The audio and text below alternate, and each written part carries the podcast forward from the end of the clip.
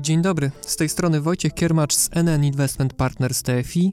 To jest cotygodniowy flash rynkowy. Za nami jeden z najgorszych tygodni na Wall Street od kilku miesięcy. W czwartek 25 lutego indeks technologicznych spółek Nasdaq spadł o 3,5%, z kolei S&P 500 o 2,5%. Wszystko to zasadniczo z jednego powodu.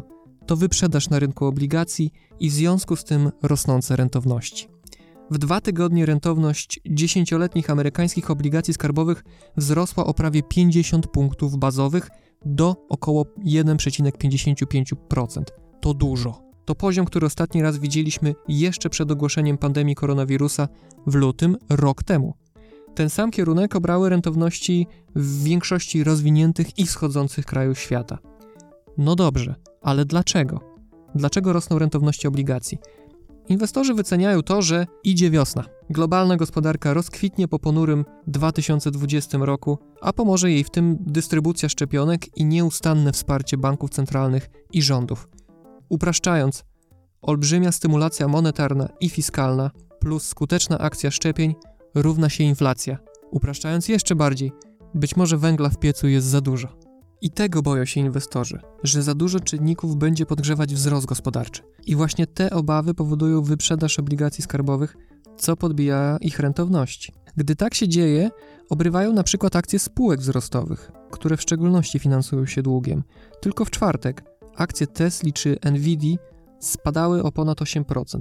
Z kolei po kilka procent spadały akcje gigantów technologicznych takich jak Facebook czy Alphabet. Pod presją mogą znaleźć się wyceny również innych spółek, bo premia za ryzyko blednie w świetle tego, że coraz więcej można otrzymać z kuponu obligacji skarbowych. Dość powiedzieć, że rentowność tych dziesięcioletnich amerykańskich już przekroczyła stopę dywidendy z indeksu amerykańskich blue chipów. Podsumowując, to od rynków obligacji w głównej mierze zależy teraz to, co będzie się dziać na rynkach akcji. Wzrost rentowności długoterminowych papierów dłużnych to również trudne środowisko dla funduszy, które inwestują w takie instrumenty. Im wyższe tzw. Tak duration portfela, czyli średni czas do zapadalności obligacji, w które aktualnie inwestuje, tym wyższa podatność na wahania cen jednostki. Gdy rentowności spadają, tak jak to miało miejsce przez większość 2020 roku, to dobrze dla wyników funduszy obligacji, zwłaszcza długoterminowych.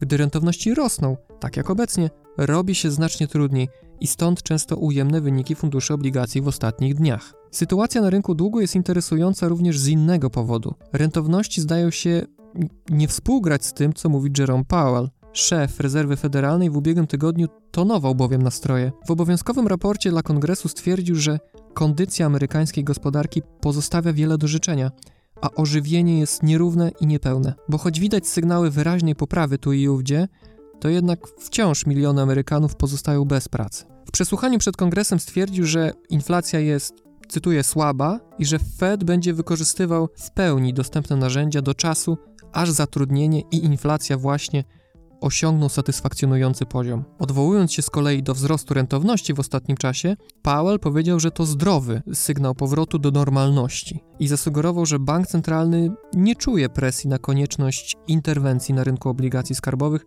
przeciwdziałając tym ruchom. Jednak coraz częściej mówi się o tym, że jeżeli rentowności dalej będą rosnąć i to w takim tempie, to Fed będzie musiał coś z tym zrobić. Wspomina się o interwencjach na długim końcu krzywej, a nawet o podwyżce stóp procentowych.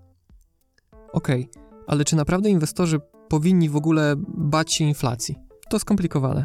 Faktycznie sama inflacja w Stanach Zjednoczonych jest słaba i od dawna utrzymuje się wyraźnie poniżej dwuprocentowego celu, ale z drugiej strony wsparcie fiskalne jest gigantyczne. Od początku pandemii Waszyngton przekierował do rodzin, bezrobotnych i przedsiębiorców pakiet pomocowy w wysokości około 3 bilionów dolarów, a teraz planowany jest kolejny stymulus w wysokości 1,9 biliona dolarów. Ta fala pieniędzy powinna jakoś przełożyć się na inflację, a przecież tarcze antykryzysowe uruchomiło u siebie mnóstwo innych krajów, w tym również Polska. Do tego na świecie obserwujemy dynamiczny wzrost cen na szerokim rynku surowców, w szczególności ropy, metali przemysłowych i żywności. No i dużo w temacie inflacji zależy od tego, w jakim tempie świat będzie się szczepił. A to tempo póki co nie powala.